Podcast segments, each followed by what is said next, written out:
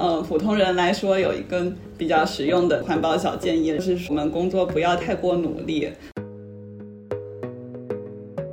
就没有办法像以前一样把白鹭当成垃圾袋来看。觉得这接下来是就是所有人要面对的一个问题，只不过是你今天意识到这个天冷，还是明天意识到这个天。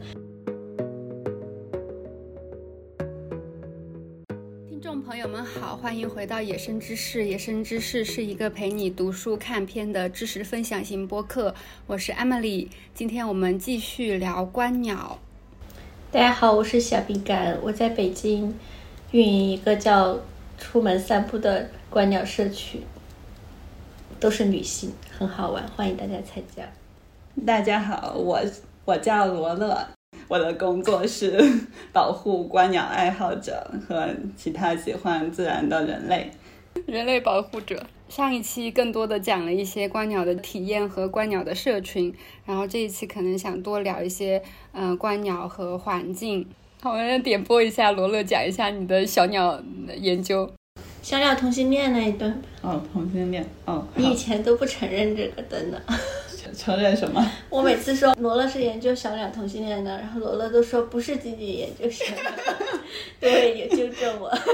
到现在只是研究中恰好有一些小鸟。然后现在我说小鸟同性恋，嗯，是的，好，马上你要听那个。可以从头讲吗？是在哪个小岛？为什么会去做这个研究呢？研究什么呢？我本科时候学的专业呢，跟这个动植物没有什么关系。嗯，然后我读研究生的时候，我就。呃，转到了一个有点关系的这个专业，我做的是海洋学。说那我既然都有点关系了，呃，那我就一定要找个出野外的机会，能多在野外做些研究。研究生的时候选课题，我就选了一个，呃，听起来能在野外做研究的，就是研究地中海上的一个小岛上的这种海洋鸟类。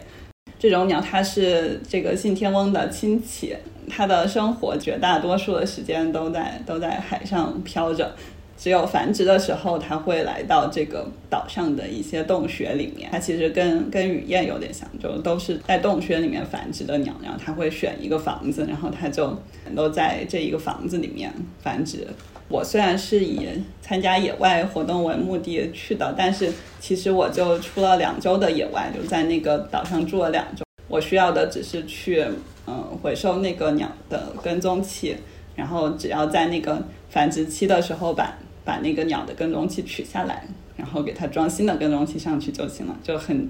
很简短的一个野外工作。所以那个鸟是什么鸟呢？你要安跟踪器，你是不是要抓住它呢？你你得摸到它吧，那个鸟是一种户，就我不知道怎么形容，就它是它是一种信天翁类的鸟，你可以理解成一种信天翁就行了。然后它是生活在洞里的，那它非常大吧？感觉跟跟抓一个鸡差不多，抓那个鸟的感觉跟抓一个鸡差不多，但是它比它比鸡瘦，就它它体重比鸡轻。然后当时我做的那个研究就主要。主要是做那个鸟的繁殖行为的，然后繁殖行为就包括了繁殖期间它要觅食，它要找房子，然后他要跟他的合作伙伴这个汇合，然后在同一个洞穴里面养育后代，嗯，就有这一系列的行为吧，嗯，其实是把好几年的数据合在一起分析这些鸟的繁殖行为。之所以会说是同性恋小鸟呢，就是因为当时看了。一些文献，然后一些文献里面就提到说，呃，研我研究的这种鸟，它其实是有不少见的这个同性恋行为的，而且就是女同比较多，也不能完全说是同性恋吧，就是我们人类一厢情愿的给它说成了同性恋，实际上是一个合作繁殖的关系，嗯，就是一般来说是，嗯，一夫一妻制是比较常见的，就是一个洞穴里面会有一个雄鸟和一个雌鸟，嗯，但是。也有很常见的一些现象，比如说有一些洞穴是单亲的，嗯，在我的研究当中有一个这样的单亲的繁殖成功的案例，嗯，所以有些情况下单亲也是能能孵出小鸟的。还有一种情况就是，嗯，会有两个雌鸟在同一个洞穴里面，然后这样的话可能，嗯，他们是一个合作育雏的关系，嗯，找房的时候找到了一块，然后然后一起来养育后代。这样的关系，就跟人类的那个同性恋研究，有人会去做什么什么手指的长短，跟你是不是同性恋的关系一样，也也有人会做鸟类的鸟类的那个指的长短，然后跟它是不是这个合作育雏的关系，反正就人真的是很无聊，就然后这种鸟基本上这个一窝里面的这两只应该是平均分配那个育儿责任的。不生蛋的那只，比如说雄鸟，它就会，呃，只第一班的就是孵蛋，然后让那个生蛋的出去找东西吃，这样子轮换。最后的研究的结果来看的话，这两只应该是相当平均的。它们也会结婚离婚，就是有一些原因嘛，可能比如说繁殖不成功了，就是老不成功的话，可能这一对就散了，然后第二年就搬家换一对。它们比如说两个雌鸟在一起，一只雌鸟下蛋。另外一只就会早早一点来孵蛋那样子嘛？对我研究的这种鸟，好像我当时没有看到有非常具体的研究。嗯，他们就只是研究了两个雌鸟是不是在一个洞里。嗯，但是对信天翁是有就比较详细的研究的。就信天翁里面很很常见的一个现象就是，呃，在那个海岛上的研究人员，他们可能会把一些就是失去了父母的家庭的那个蛋。然后放到这样的一对雌鸟的那个窝里，然后，然后那一对就会把它认养下来，或者是在自然的条件下，呃，那一对会想办法搞到一个蛋。呃，至于怎么想办法，就可能有各种各样的办法，有可能是别的鸟弃巢走了，那它可能就会把那那一窝的蛋收养，然后或者也有可能是想办法跟一个雄性交配，然后再来跟另外一个雌性来养后代，也是有出现的。嗯，那是信天翁里面，但是我研究的这个鸟好像没有，就是很具体的吧，我不知道现在是不是有，太久没有关注。好有意思呀！那我来讲讲我第四次观鸟经验。呃，去四川大学看到了猫头鹰斑头修留，啊，第四次就看到了。嗯，其实是夸张了，不是第四次，我忘了是第几次了。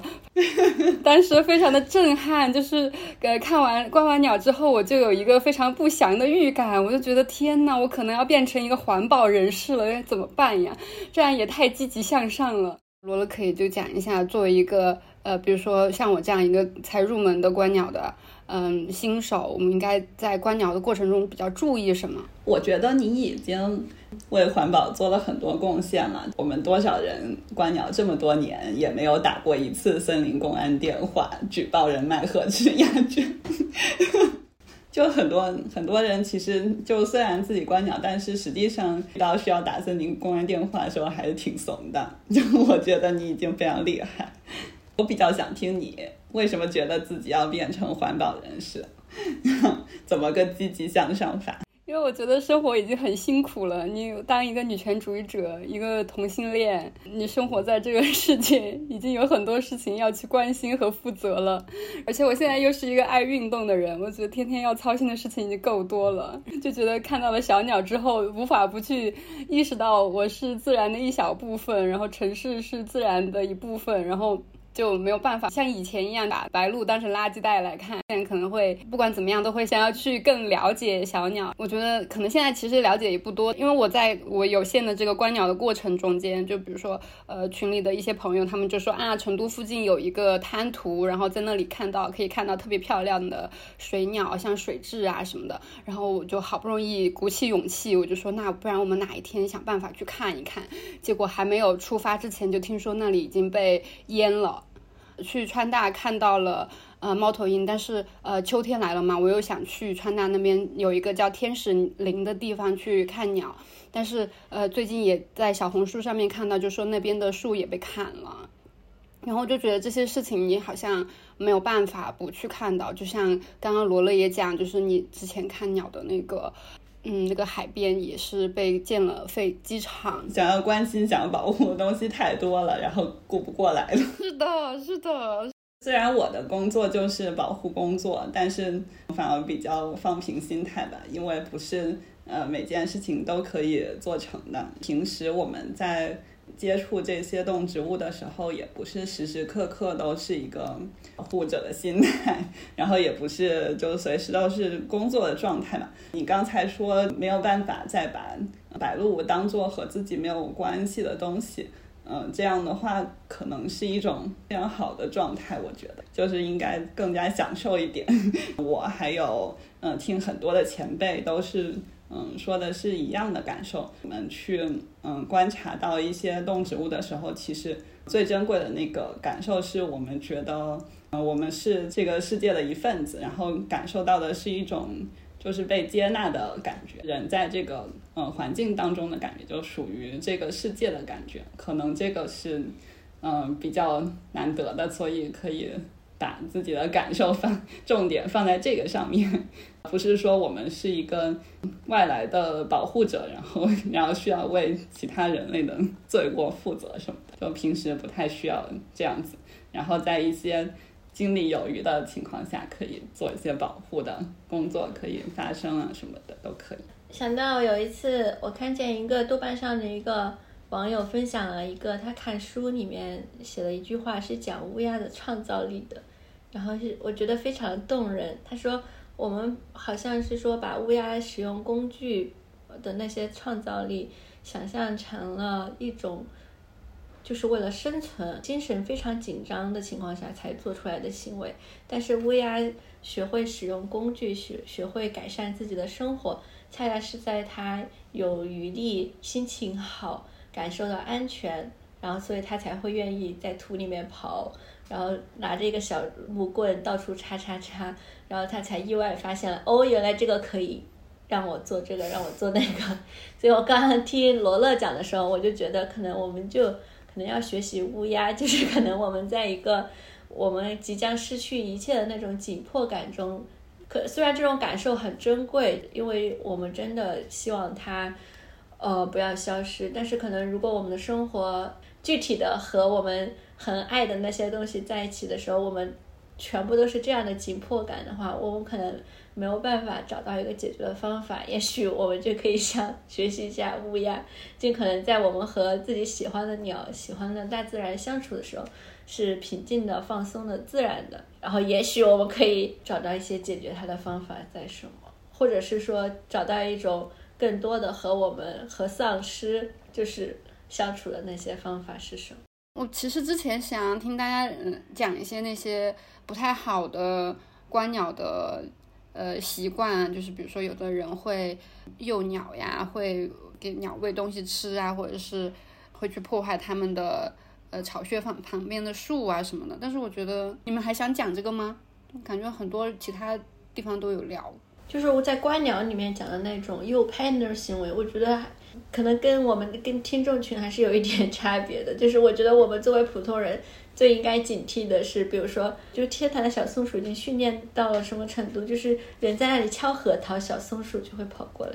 我觉得我们普通人最最应该的克服的是这种东西，就是可爱的小松鼠，当你向你跑过来的时候，你能忍住自己不拿着两个核桃。就是我觉得我们我们的听众当中，应该很少有人会拿着一个铁丝，穿着一个小虫子要去诱拍催鸟。对我觉得更多的人，更多的，因为但是其实他们的。呃，最开始的那种启发，就还是最开始的这些行为的起点，可能是很类似的，就是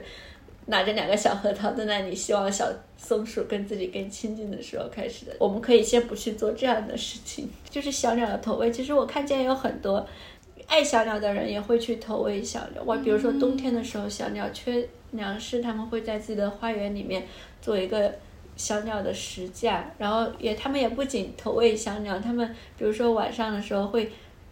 在花园里面放一碟糖水，就是让可以过冬的昆虫或晚上缺少食物的昆虫吃一点东西，然后更顺利的度过。不是说喂就是一定是错的，而是什么时候喂，喂的尺度是什么，为什么目的而喂，就其实它有非常多的差别，就可能可能很难提出一个明确的原则。嗯。我觉得在这里面就是有很多更复杂的东西，可能你看到了很多人在他自己家的花园里面给鸟提供了一些食物和水，嗯，但那可能是他们家的花园，然后可能那个地方可能确实对这些鸟来说是比较安全的，然后它也是跟这些鸟保持一个距离的，呃，可能对他本人来说也也是比较安全。那比如说在公园里面，那你去投喂一些野生动物。那可能你是好意，但是有可能野生动物会失去对不怀好意的人的警惕。也有可能会因为你和野生动物太过接近，然后传播一些疾病什么的。一般在城市公园里面，我们都是鼓励跟野生动物保持一个距离，也不是说绝对的吧，太多太复杂的事情。呃，一般一般人来说，就是在公园里面不要不要投喂是比较合适的。我在看那个嗯一些观鸟的公众号的时候，就有一个公众号写，就说观鸟是小众游戏、大众话题、个人爱好、公民科学、民间力量推动政府。哇，我听我看到这几句话的时候，我觉得有一种又熟悉又很陌生的感觉。就觉得这个是好好几年之前就可能一些其他的领域会在讲的话题，但是现在大家都不敢讲了。但是观鸟的人还是呃还是敢说。女权主义者现在开始关心观鸟，或者是更多的参与到环环保的话题，会不会有关系？就是因为它的内核其实有很多共通的地方。因为参与一些环保工作，在现阶段来说，可能是比较符合一些政策，然后恰好是比较安全的。就是比较比较狡猾的一个一个工作，我感觉比较狡猾。嗯，但狡狡猾不是一个坏事，可以多狡猾一点。嗯，表面上看起来是观鸟人的推动，但是实际上是非常复杂的。嗯，就是可能是很多原因推动这个地块的变化，观鸟人只是其中的。一个环节，然后其中的一小部分的因素，嗯，不过大家如果就是有自己特别关心的地方的话，呃，因为我们城市人其实对脚下的土地本来是没有一个直接的那个改变的权利的，呃，但是呢，城市是大家的嘛，那大家都可以呃提出一些改进的建议，那至于这些建议是不是被采纳，可能会有更多的因素来影响，在观鸟当中发现了一些。你觉得这个鸟类特别需要的栖息地，然后可能恰好保护一块地方就可以，嗯，保护几种濒危的鸟类，那你就可以跟当地的这个观鸟协会啊什么的联合一起多做一些观察，然后多做这个记录吧。我觉得就记录还是挺重要的。就很多时候一些地方之所以被破坏，就是因为人们不知道这个地方原本是什么样的。嗯，多做观察，多做记录总是没有错。然后，呃，有空就多拍拍照片啊什么的。之后如果要恢复的时候，你也知道应该恢复成一个什么样子。大家可以在哪里记录呢？有一个就是中国观鸟记录中心是一个小程序，就是在这个小程序上面上传自己的观鸟记录，这个应该是比较简单的。嗯，这些记录就是汇总到这个观鸟记录中心里面的。然后很多的研究者和其他的观鸟人会在这里面搭数据，就是看以前的人在这个地方看到过什么鸟。嗯，现在越来越多的规划设计公司和环评公司，他们在嗯建设一片区域的时候，其实需要有这个生物的数据。嗯，一般就是如果来向我们求助的话，我们就会建议他们去这个观鸟记录中心上面搜这个地方以前哪些人做过记录，然后有什么样的观鸟记录。大家的记录确实是会影响到一些人的决策的，是吗？或者你也可以就在自己的地盘上面记录，什么呃公众号啊、网站啊，反正只要是发到网上能被搜到的东西的话。那有有意做研究的人，他总是能搜的。嗯，有很多人，比如说像我一样，我可能没有办法经常出去去别的地方观鸟，然后大家就可以选一个呃自己比较附近的一个地方，然后长期的做观鸟，就是去记录这个地方的变化，也是可以帮助到大家了解这个地方的生态的。嗯，是的，最好就是离你家最近的家的小区，或者是嗯。但是我不知道该怎么样开始。那我我比如说我现在天天就经常每周去一下我们家旁边的那个小公园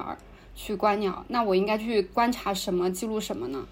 你一开始可能就是记录你看到过什么鸟就行了。可能你看到了呃鸟之后，你可以记录它呃在干什么，然后它的行为，然后周围的环境是什么样的。然后，如果它在吃东西，你可以记录它在吃什么东西；如果它在繁殖，你可以记录它在哪里繁殖。嗯，但是如果它是做了一个巢的话，你你最好不要把那个巢的巢的地点向所有人公开，因为一般来说这样可能就对那个鸟的繁殖不太安全，会太多人去围观。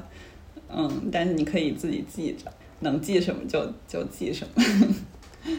一开始可能大家都是记一些小发现吧，比如说，比如说鸟的形状啊、声音啊什么的。一般如果说使用这个鸟的数据的话，用的最多的就是就是鸟的物种数量，然后行为，就是就吃什么或者干什么。所以这种方法挺适合我们这种贫穷观鸟的人的，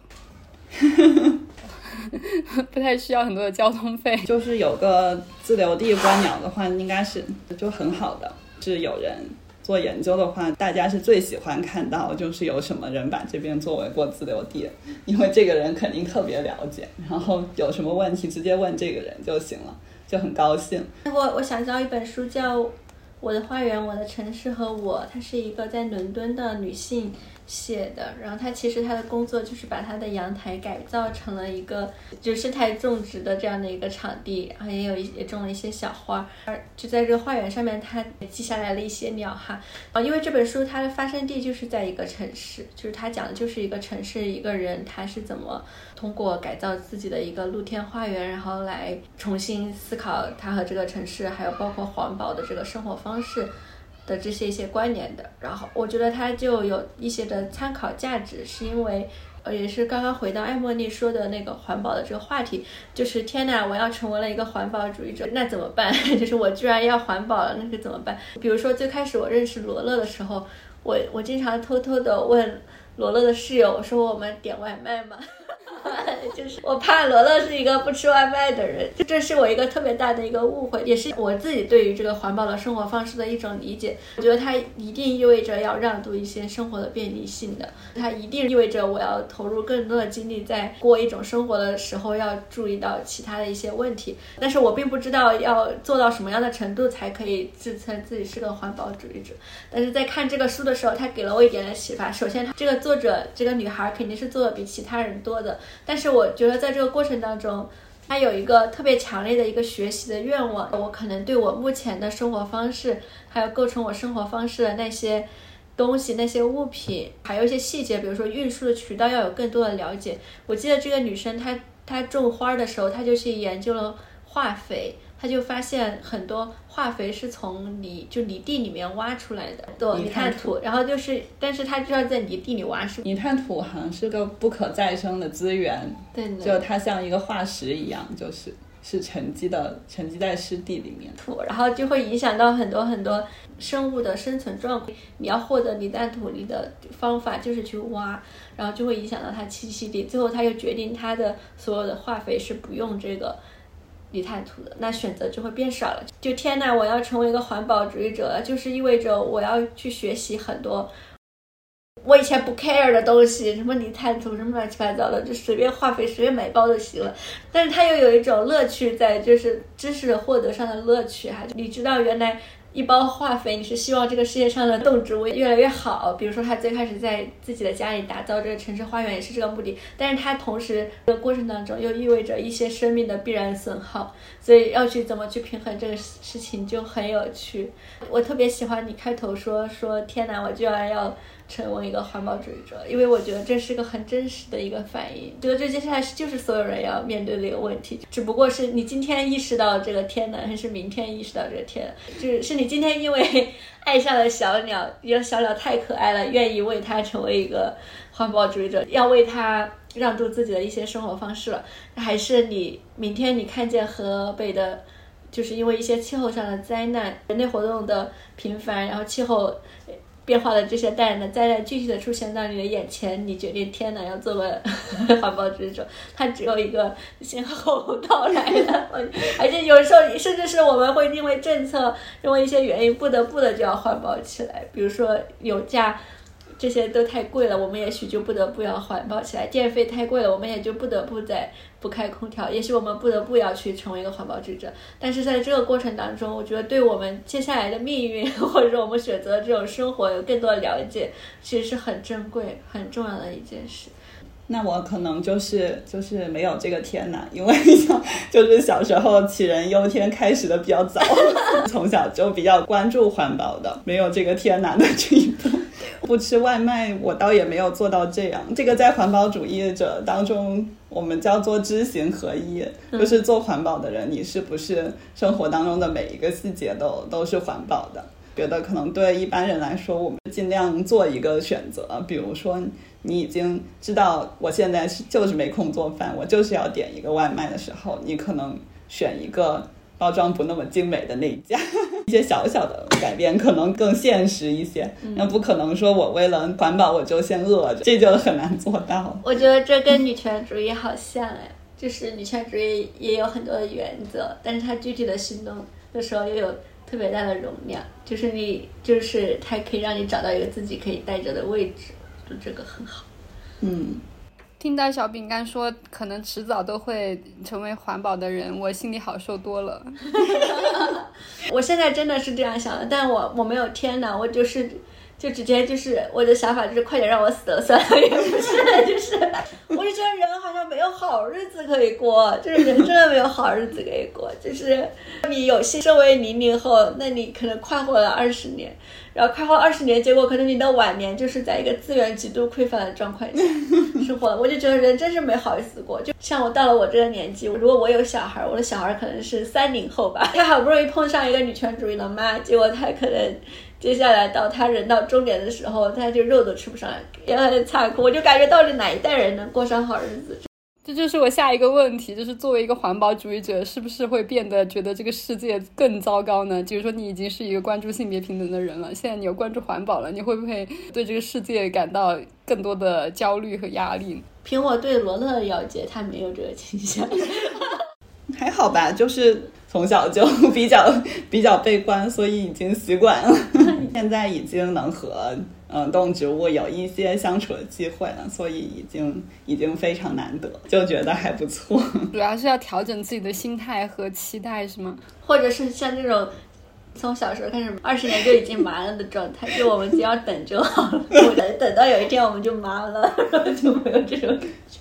呃，普通人来说有一个比较实用的环保小建议，就是我们工作不要太过努力。九九六的话，非常的努力工作，呃，你可能就会需要吃更多的外卖，因为你没有时间做饭。然后你可能会需要别人一天可能喝一杯奶茶，然后你因为工作太辛苦了，你可能需要喝两杯奶茶。呃，工作太辛苦，可能你就会。生活上变得更加不环保一些，更何况有很多的工作都是在卷卷发展，然后卷资源的消耗，是有很多嗯工作的内容本身就是它发展的越好，然后越加的不环保。是的，比如说这个虚拟货币挖矿，然后大家越是努力的挖矿，耗费的电就。就越多。天哪，太有智慧了！这段发言，是的，好有道理啊。之前给小饼干推荐过一一个学习的一个研究课题组，叫做呃不发展研究课题组。其实更倾向于说是可持续发展嘛。资本主义发展的太好的话，可能对可持续发展这个就就会变成一种空谈，去思考如何。呃，在不无限制扩张的情况下，然后去过好生活，需要思考一些如何才能不发展的这个问题。我真的去按照乐乐的去做了研究，就然后我觉得特别的有意思。对，我觉得它是人类世界发展的方向，就是不发展。对世界文明前进的方向就是不前进了，嗯，大概就这样。不是说不发展但匮乏的生活，他说的是不发展而且繁荣，就是要怎么去实现这个东西？怎么实现共产主义？对，怎么实现共产主义？就是我觉得进入一个乌托邦的状态。现在简中出版了一本书，其实是一个日本的经济学家写的，用马克思主义写的，叫《人类式的资本主义》。嗯，他提出的一个解决方法就是。呃，共产主义的去增长道路。对，然后他说的就非常有道理。嗯，就是我记得那个气候大会给咱们定的目标是到本世纪结束是到测算的出来一个温度的是吧？是二零三零有一个温度，二零五零有个温度这样子。对，但是现在我们已经快要，对已经快玩完了，就已经这个目标已经赶不上了。就是因为我觉得到现在为止，我们是一定要接受这个事实，就是全球变暖是真的，气候的极端变化这个是真的。我们国际社会要在这个事情上要做出努力，是真的是迫在眉睫的事情，它不应该再被一些冷战的思维所绑架，把应对气候变化，还有我们要做出承诺这件事情变成一个阴谋论。最近读那本新出的书，卡列班与女巫马克思主义的女权主义者写的那个资本主义早期积累的一个过程的那那本书，然后他讲猎巫嘛，在资本主义之前的欧洲农农农奴农奴制。农奴为了反抗奴隶主，做出了一些努力。现在看起来，其实跟我们现在的社畜做的事情是一样的，也就是躺平、摸鱼，还有就是照顾自己，过得快乐，就是已经是非常了不起的行为了。大家不要卷，大家不要卷。就是从小到大就特别吃这一套成功学和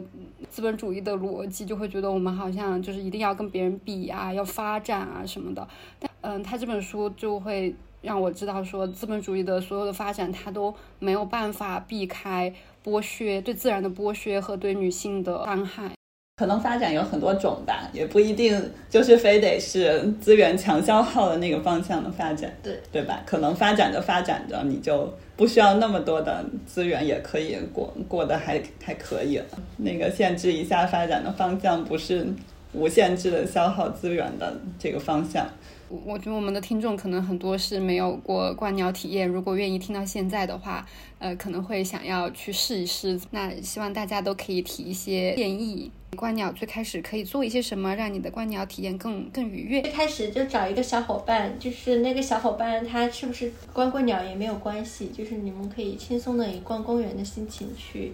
公园里面看一看。还是可以按照我说的那个快捷方法，就是先在小红书上搜 这个公园里面的观鸟爱好者有没有最近来打过卡、拍过照片，这样你就会对这里会出现哪些鸟心里有一点数，还有会出现哪些人，可能心里有一点数。对，会心里有一点数。因为以前我看一些那种做观鸟的旅行团的，他们会有一个目标鸟种嘛。虽然咱不追求这个，但是你可以也可以有一个。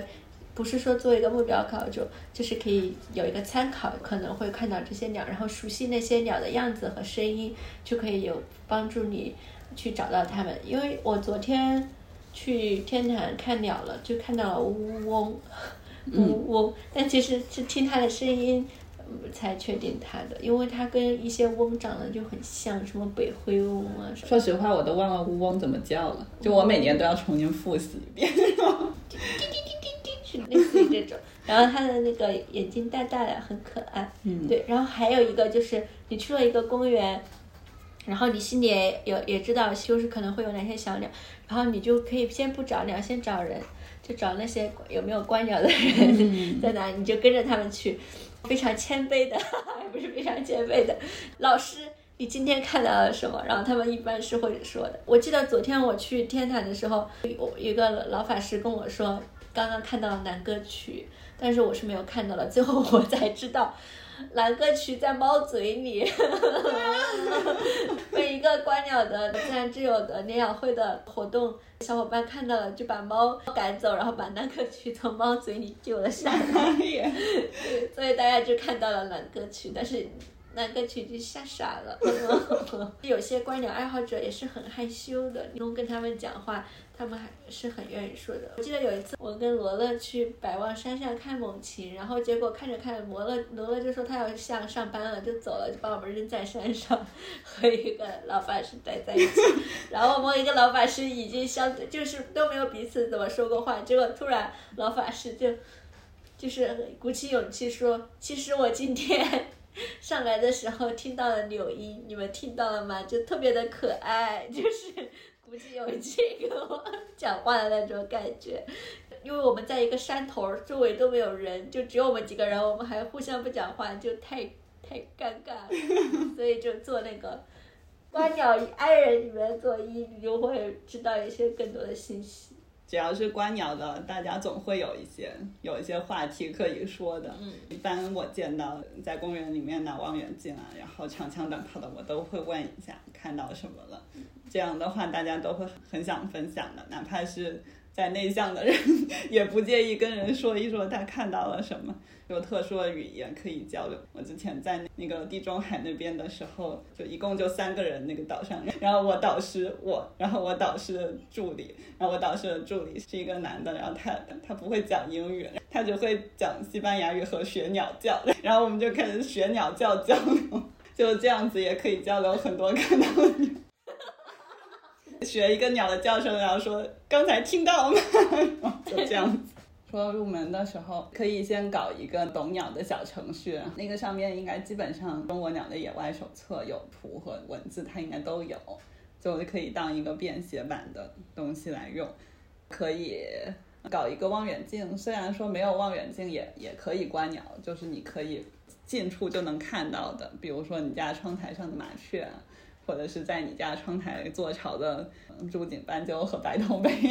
就这些可能你不需要望远镜也可以看嗯。但如果你想搞一台望远镜的话，可以搞一台就是还可以的那个观鸟望远镜，但是也不能太好的。如果你一上来就买的是华洛世奇的话，很多人会说就是就是你以后用那种比较烂的望远镜观鸟，你就回不去了，就因为你一上来看的就是最明显、最最清晰的。嗯，那可能以后你看到一个模糊的鸟，你要花更多的精力去辨识它。可以搞一个望远镜，但是不用太好的望远镜，没有什么工具的需要了吧，就可以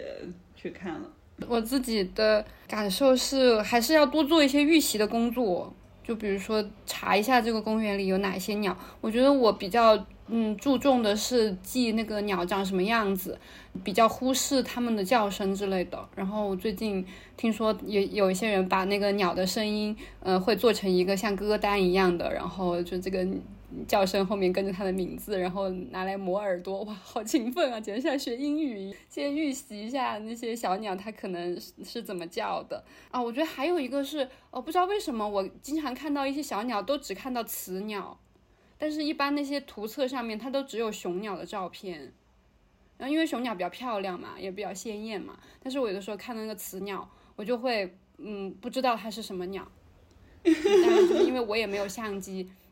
我每次都是拿着我的手机怼着我的望远镜，然后特特别特别艰辛的拍下一张特别特别糊的照片。然后发给别人问这是什么鸟？对，这也是一个办法。然后别人就跟我说这是什么鸟，我知道哦，原来就是预习的时候不仅要看那个雄鸟的图片，也看一下雌鸟的图片。我有朋友去观鸟，然后他就会说他晕望远镜，这个有办法吗？这有可能是你的望远镜没调好，可能你两眼的近视度数有差，然后你就需要选你的右右眼的目镜上面的那个那个可以转的东西。然后选那个东西，直到你不晕为止。如果你两眼的度数差跟望远镜不一样的话，就要调节那个。还有可能就是从没发现鸟的时候就拿望远镜在找了，所以就就是要先肉眼看到才能举起望远镜，然后这样你就只需要看一一个点就行了。不然把上一期没有分享的书这一期分享一下。观鸟的社会史，我觉得这书写了一本，特别是关于女性的那一章，我不太喜欢，而且它里面有很多的错误，豆瓣网友发现的，不是我发现的。就我觉得可以看一，它的好处是，如果想要了解观鸟，还有跟观鸟相关的，比如说为什么有观鸟，谁开始进行了观鸟，有哪些少数群体进行观鸟，然后之之类的，想要了解的话，这本书可以做一个参考。但是它太厚，而且翻译的也一般，所以。但是国内这个这方面的书太少了，就好像是唯一的少数的选择。想了解国内观鸟的话，可以看那个《守望飞羽》，就之前你去丹东的时候，我给你在火车上看的那本，采访了一些国内的各代观鸟人，这些人分别是怎么看待鸟类的，然后做了哪些事情什么的。然后我还非常推荐一本书，叫《他乡何处》。城市动物与文学，它的作者是黄宗杰，我非常非常喜欢这本书。他和他的姐妹黄宗慧，他们两个都是研究动物文学的。就是我可能这个话题在国内还比较冷门。其实我我虽然本科是学汉语言文学，我也比较了解一些文学理论，但实际上动物文学这个分类，它绝对是还还比较早。他们两个都是做这个研究，而且他们两个都是动物权利、是动物保护的倡导者，在台湾就是又当学者又当倡导者的。然后这本书的优点在于，我非常非常喜欢这本书，因为这本书